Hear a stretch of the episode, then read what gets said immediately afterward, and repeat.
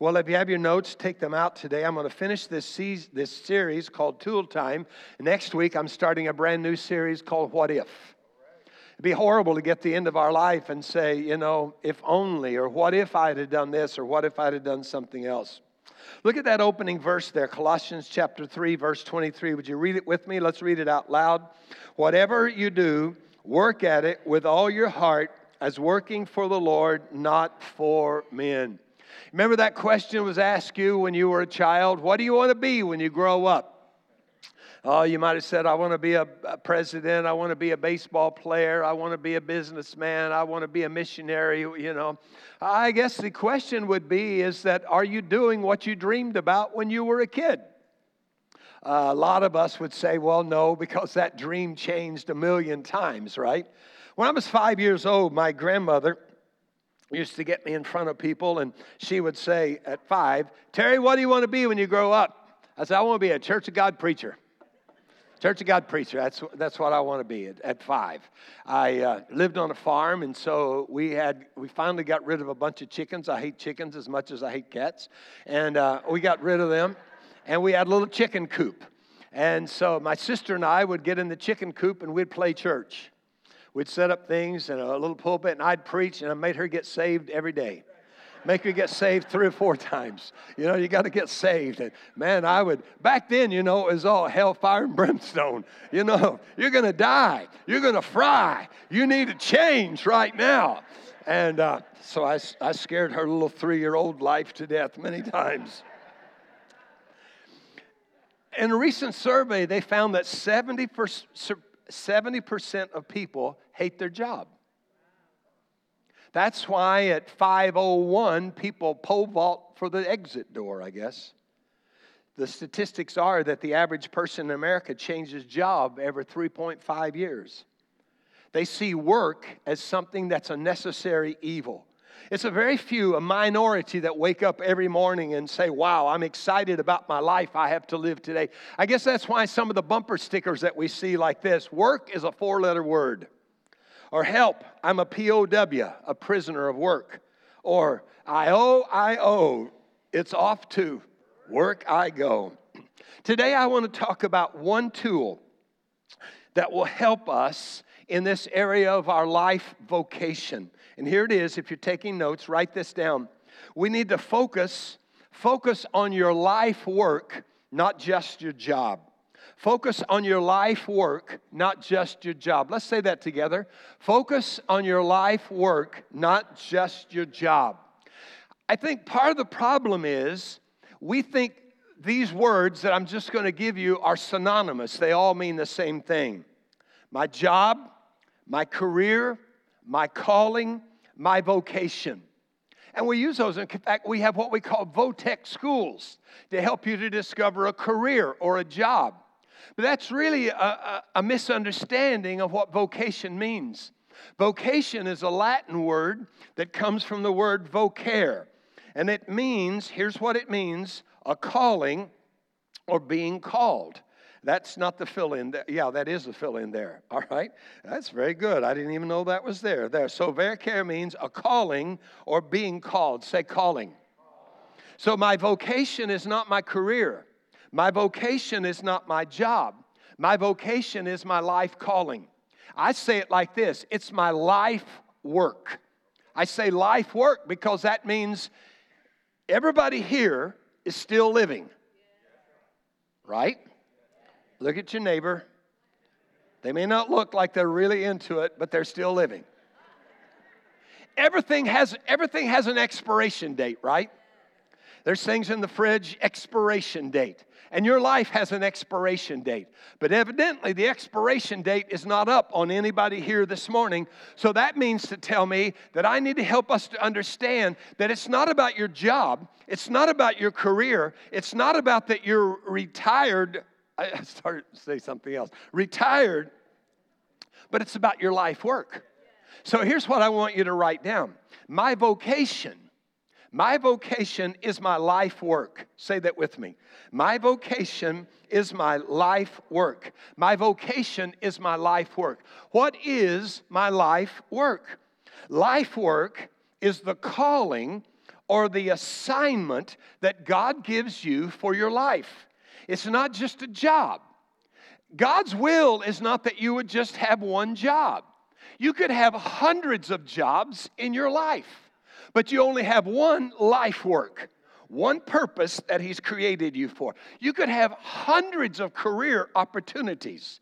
Listen, if you are retired, your life is not over. You have a life work. Have you ever thought about everything that you've gone through, every education, everything that you've had has brought you to the place that you are right now that you can use your life work. But you have to understand what's my life work? What's my life work? I love Howie back here. Howie, IBM executive. Maybe you weren't here a few a couple last year when he shared his testimony. Making mega bucks. He could have retired making it all. But you see, his life work, his life work, even at 95, is to pour his life into it. We're gonna have coffee this week. I'm gonna get in trouble, I believe is to pour his life in people that are helping kids and mentoring kids. That's a life work when he dies, his legacy is going not be Howie, IBM executive, but it's going to be Howie, a mentor of people who work with kids and help them to discover who they are. What a great legacy. What's your legacy? Well, I live in the villages and I golf every day. I play pickleball every once in a while. I swim every once in a while. I, uh, I dance in the square every once in a while. I know how to do that. Wouldn't that be a shame that you come? You see, you came here, and it's dangerous that God sent you to the Father's house when you came to Florida to retire because we're not going to let you retire. As long as there's still breath in you, you have a life work to do. You have a life work to do, and I want to be able to help you understand that. You may be a business person, but your life work is that you, you're like Howie, you're like, I, I want to work with youth. I'd love to be a sponsor, a mentor with youth. Your, your, uh, your job or your career may be you are very successful, you make lots of money, but you know that your life work is to be, is to be a kingdom builder. That, that God has helped you to be able to make money. I mean, it's really strange. People say, How is it that even in downtown, downtown economy, whatever uh, uh, turns down, you still make money. You know why? Because your life work has been so that you can make money, so that you can help fund the kingdom of God. I'm going to tell you, when people get to eternity and God says, I'm going to reward you according to your life work, those who raise money and are uh, kingdom builders that use their money to build the church, they're going to get a great reward, sometimes, if not a greater reward, than people that are preachers or missionaries that didn't give their all. Uh, maybe, maybe you're a successful businesswoman or, or something else, and, and, and you just feel like, you know, I just love to worship. I just, I just love to use my ability and my talent. I love to organize. I love to plan. I love to help. I love to do things with my hands. I love to find, say, is there something that needs to be done in the community or somewhere around? And I just love to do that. Those are all clues to your life work. God is more concerned, write this down. God is more concerned with your why than your what. God is more concerned with your why than, when, than your what. I don't want to know what you do. I want to know your why. The why is why am I here? Why do I have these gifts and talents? Why am I different than other people? And when I understand my why, then I'll understand what I'm supposed to do. But if I don't understand why I'm here, look, why are you here? Why is it that God wanted you to be born in this particular time in the season? Why are you geographically here? If you don't understand that, you're going to just drift through life. But why are you here? Why? Why? I love this verse. Read it with me Ephesians 1. It's in Christ, read it out loud. It's in Christ that we find out who we are and what we're living for. That's our why. That's our why, our life work. Long before we first heard of Christ and got our hopes up, He had His eye on us, had designs on us for glorious living. Part of the overall purpose He's working out in everything and everyone. In a recent survey, Barna found that 75% of people said, I'm looking for a meaningful purpose in life. 75%. In that same survey, he found that only 40% of believers say they have a clear sense of their calling of life. What is your why? Because you see, if you understand your why, then you'll understand your what. Paul's what was he was a tent builder. That was how he made money. But his why was there in Romans, he said, I'm an apostle uh, set apart for the gospel of God. That was his, that was his why, his why. My why, my why, and I really believe this is my why that I'm living right now, doing what I'm doing. My why is to inspire people to fulfill their God given destiny, to help others, and, to, and for God to get the glory. Now, that's my why. Now, my what could change. My what used to be a construction worker, but that wasn't my why. My what right now is I'm pastor, I'm teacher, I'm a writer, I'm a mentor. Uh, in a few weeks, I'm starting to mentor some of our sons and daughters in the house, raising them up, uh, up, up in the ministry, in our school of ministry. And that's my what. That's what I'm doing. But my what is not the important thing. My why. Why has God put me on this earth? Your life work, write this down. Your life work is not a decision, but it's an assignment that you have to discover. It's an assignment that you have to discover. A product doesn't design what it's made for. Here's a product, all right? Now, you know, you could pick this up and say, oh, that's, that, that's really good. That's a new thing that I could sell on the internet. It's a good, nice angle here. It's an angle to help my wife when she parks the car in the garage to be sure that she comes in at the right angle so she doesn't hit the wall, all right? It could easily be that. Or this could be, you know what? This is to help me to see how much weight I've lost with my clothes. I'll just slip this down in my jeans and see a measure here and see where I am, right? Uh, we could, uh, but if you try to figure out because you're not the manufacturer of what this is. And we've been searching all morning out to find what it is. Sean, master contractor, sent a message to Wes. Other people who work with him said, I have no really idea. I can speculate what it is. So we're left in wanting today of what it is. So I guess my estimation of this is better than anybody else. But not with God, not with the manufacturer, not with the person who manufactured this. He made this for a specific purpose. So why in the world would we go to our feelings or something? Something else to try to decide my why. We have to view our life work as an assignment. Look at this Acts 20 and 24. Your life work is not a decision, but it's a discovery. It's an assignment that you need to discover. My life is nothing worth to me unless, say it with me, I use it for finishing the work assigned me the work of telling the good news about the wonderful grace of God. We tell the good news about the wonderful grace of God through our life work. That could be mentoring teams. That could be working at helping people, building. Uh, that, that could be manufacturing. That, that could be uh, right now in the season of life, a stay at home mom. That's your life work. That's what you're doing. And in that, you're pointing those kids to the Lord. So that's our, that's our life work. So people say, well, how can I discover my life work assignment? So here's a few things. I'm going to go through these rather quickly. You need to get into growth track. You need to go through step three. You say, I've been through step three. And if you're still clouded, you need to go back through step three again. You need to go back through it again. You need to go through it one more time. You need to go through that, and it will help you to discover your spiritual gifts. Another way to find your life work, and this is a big one. I mean, this is this is really, this is really a, a revelation. Ask God. Ask God to reveal your why. I mean, you're looking everywhere else, asking everybody else, trying to figure it up on the internet. Ask Him. James 1 and 5 says, You have not because you ask not. God says, Hello, I made you. Trust me. How about asking me? Or here's another one ask people. Ask people who know you well. Say, What do you see as my why? Why am I here? Why do I exist? Not what, not what, what am I, but why? Why, why, why am I here? What, what do you see? What do you see as, as the strong giftings that, that could be a clue to my life work? Here's another way we can do it. We have to be faithful where we're assigned.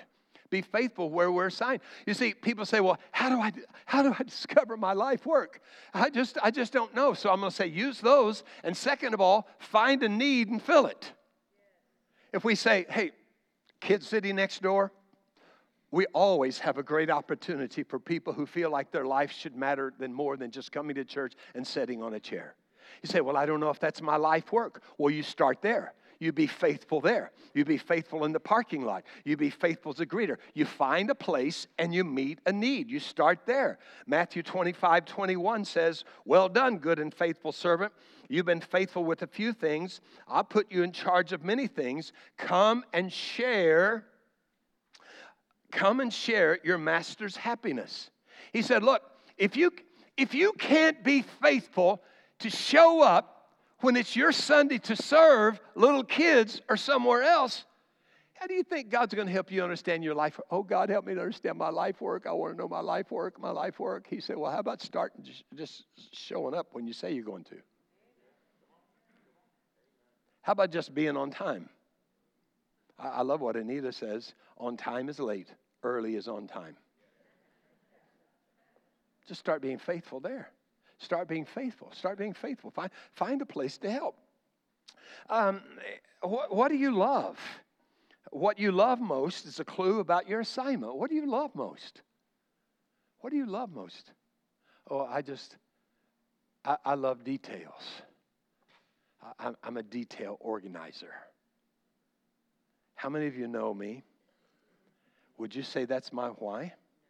No. I'm a bottom line. Anita comes in, she gives me 14 ways that she's made this one understanding. I don't want to know how you discovered it, just tell me the bottom line. All I want's the bottom line.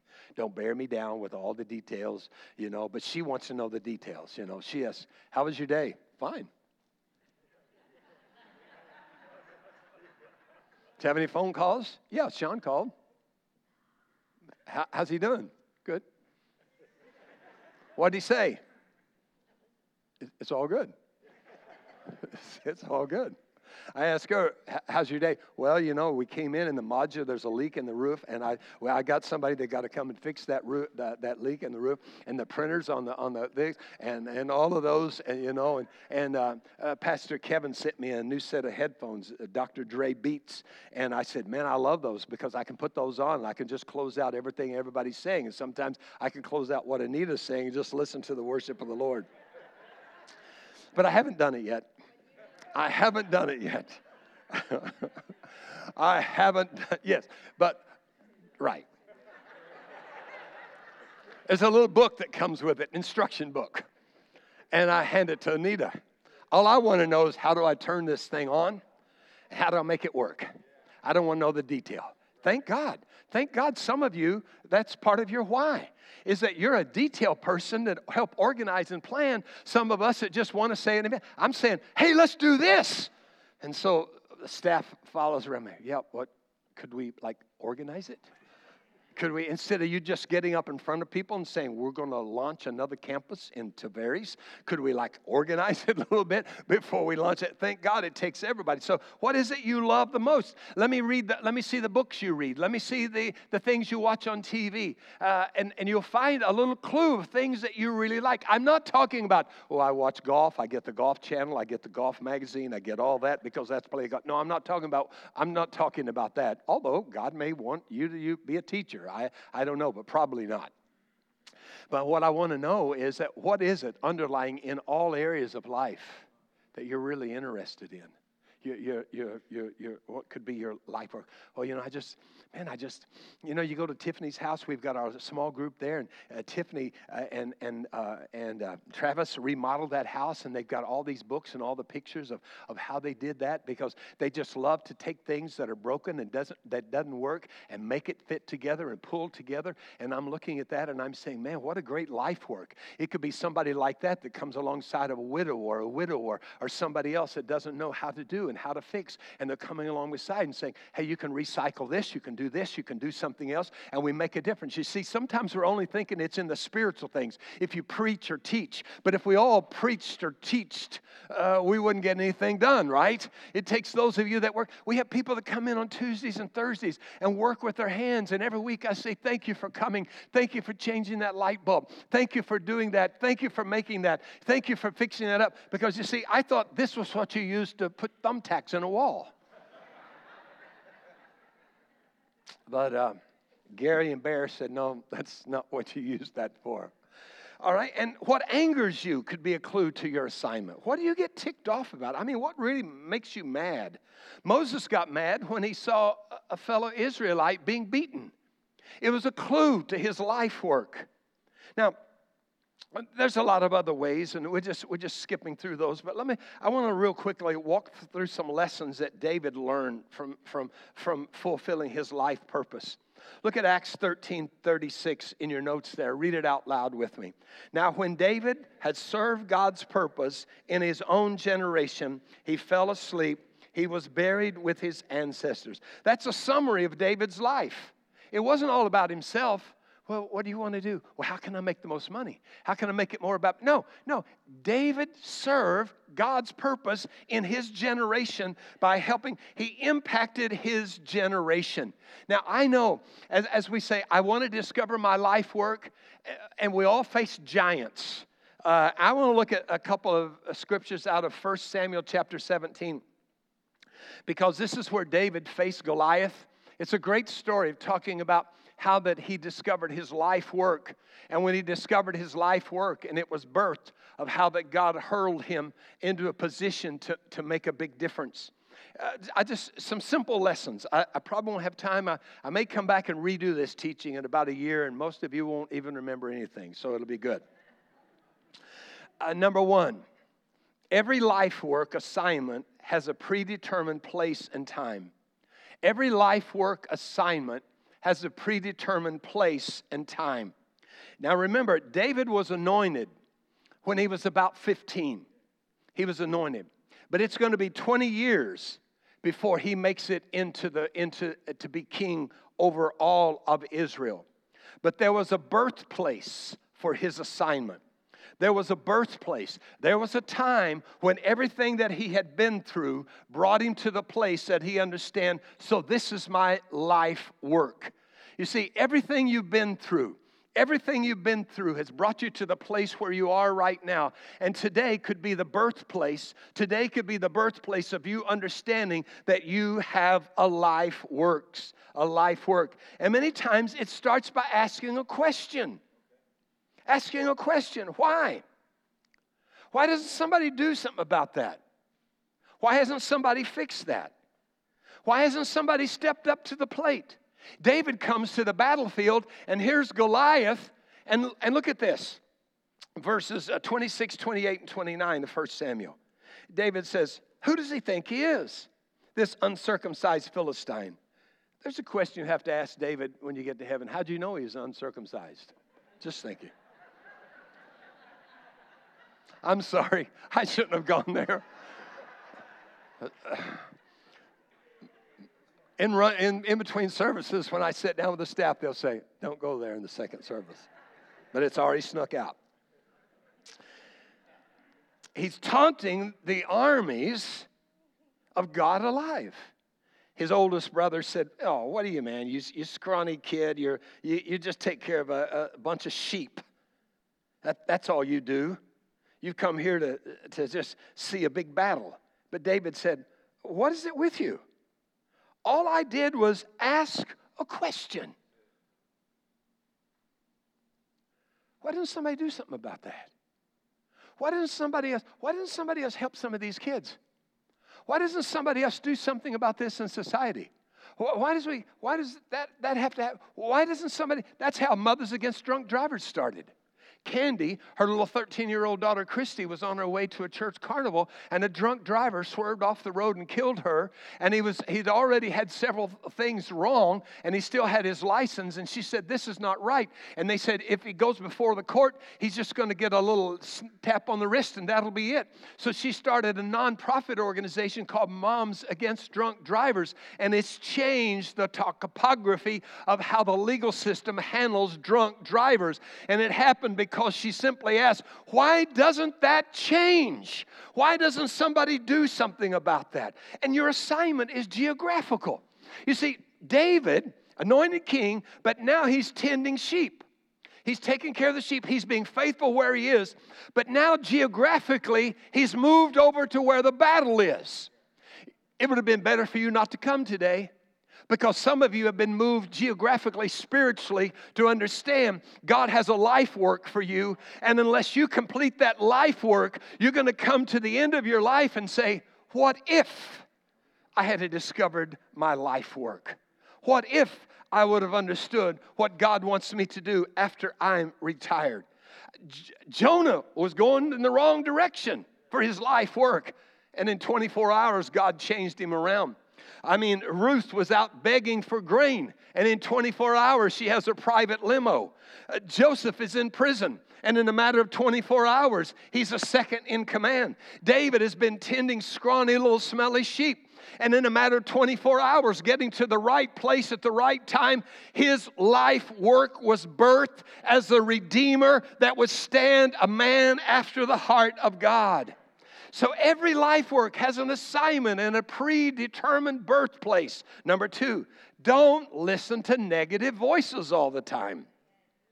Everyone was afraid, verses 8 and 11. Each day Goliath would stand and shout with the ranks of Israel, Why do you come out here and line up for battle? Choose a man to come and fight me. If he's able to kill me, we'll become your subjects. But if I kill him, you'll become my subjects and serve us. Day after day, Goliath taunted them, saying, This day I defy the ranks of Israel. When Saul and the Israelites heard this, everyone was deeply shaken and paralyzed with fear. For 40 days and 40 nights, all they could do is listen to the negative words of Goliath that said, You're sunk, there's no way out of this, it's not going to happen. Who are you listening to? Who is it saying that there's no hope? Some of you watch too much talk radio and talk TV. Everything's America's going to hell in a handbasket. You hear that over and over until you believe it.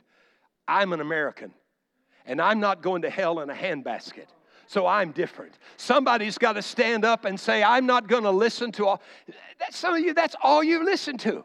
You're over here and you're a foxer. You, you listen to everything, and you're mad at CNN, everything else. Some of you over here are CNNers and you're always mad at them. You listen to that negative, negative, negative. It's Trump. No, it's the haters of Trump. No, it's Trump. No, it's the haters of Trump. It's Pelosi. No, it's not. Pelosi. And so you spend your whole life with that. How about just saying, time out? I want to spend some time hearing what God is saying in my life. I want to begin believing that if my people who are called by my name will humble and call on me, and his brothers question him. What are you doing here? What do you, do you, do you think you're going to change everything?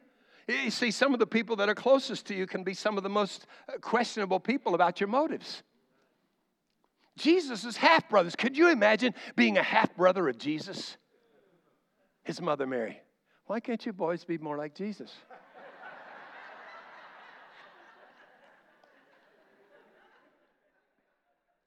Every time I need something, Jesus brings it to me. But I have to call you boys. I mean, be honest. How many of you if somebody told you your brother is a Messiah. But after the resurrection, his half brothers became strong believers. But it took that. Your family's not, your family and the people that's closest to you in church are not always going to be the ones that encourage you the most. When we started this church, I was so excited that I had a local pastor invite me out for lunch. I thought he's going to encourage me. So I went out to lunch at the old Shoney's Hotel, and he looked across the table to me, and he said, Why are you starting another church in Leesburg? We got too many churches now. What are you going to do? Just steal people from another church and bring them to yours? You know, what, what, what are you doing? And I just, I was dumbfounded. I, I, I couldn't even answer him. Well, that church is defunct, and that pastor is working at another job. But you see, it's not about what are you doing? It's why are you doing it? Because God called me to do that. And I told him right off, I'm not going to take any of your people. I wouldn't want them anyway. Number three. so help me God. I was that angry, and I, I said, I don't want your people. You keep them. And if they come, I'll send them back with a tail between their legs. Number three, use what you have now. Don't say, when I get more educated, when I get more money, when I get more talent, then I'll do that. No, use what you have now. Saul tried to dress him up. Saul tried to dress him up in his, in his battle Because you see, at that particular time, boy, I don't have time to deal all this today, but it's, it's really understand when you understand history. Up until this time, what Goliath was thinking, that it was going to be hand to hand combat. He's going to stand here in full armor, somebody else will stand here in full armor. And that's why, uh, when, when you understand that Saul was really tall, he had a physical condition, and part of that physical condition was a losing of the vision. That's why he had to have somebody carry his, his, uh, uh, his, his, his stuff in front of him uh, and lead him down into the valley. That's why he said, Send somebody to me. And that's why when he saw David, he said, Why are you coming at me with sticks? David didn't have any sticks. His vision was all messed up. And all he understood was a hand to hand combat. But David was saying, I don't want your armor, Saul. I got to use what I got. I got a slingshot that I know how to use, and I'm going to use that for God. It's part of who I am. Number four, don't minimize your life work assignment. Don't minimize your life work assignment. Say, well, you know, I'm just taking care of kids, I'm changing diapers, you know, I'm parking cars, I'm doing all of that. No, that's just where you are right now. But in that, God may hook you up with somebody or a birthplace or revelation will happen, but it's not going to happen if you're a spectator every Sunday morning at church. You come in as a spectator. Well, I wonder what kind of coffee they'll have today. Oh, bummer, they don't have donuts. Why don't somebody do bananas? Why don't somebody do apples? Why don't you? Why don't you serve? Why don't you serve? Well, I, I didn't like that, that music. That was a little off. And, uh, you know, what's wrong with the other drummer? That drummer now, he can't even hardly reach it. He's so short. I, I don't understand. Why don't you drum? Well, why don't we why don't we expand the building? Why don't we do something else? Why don't you start tithing and giving?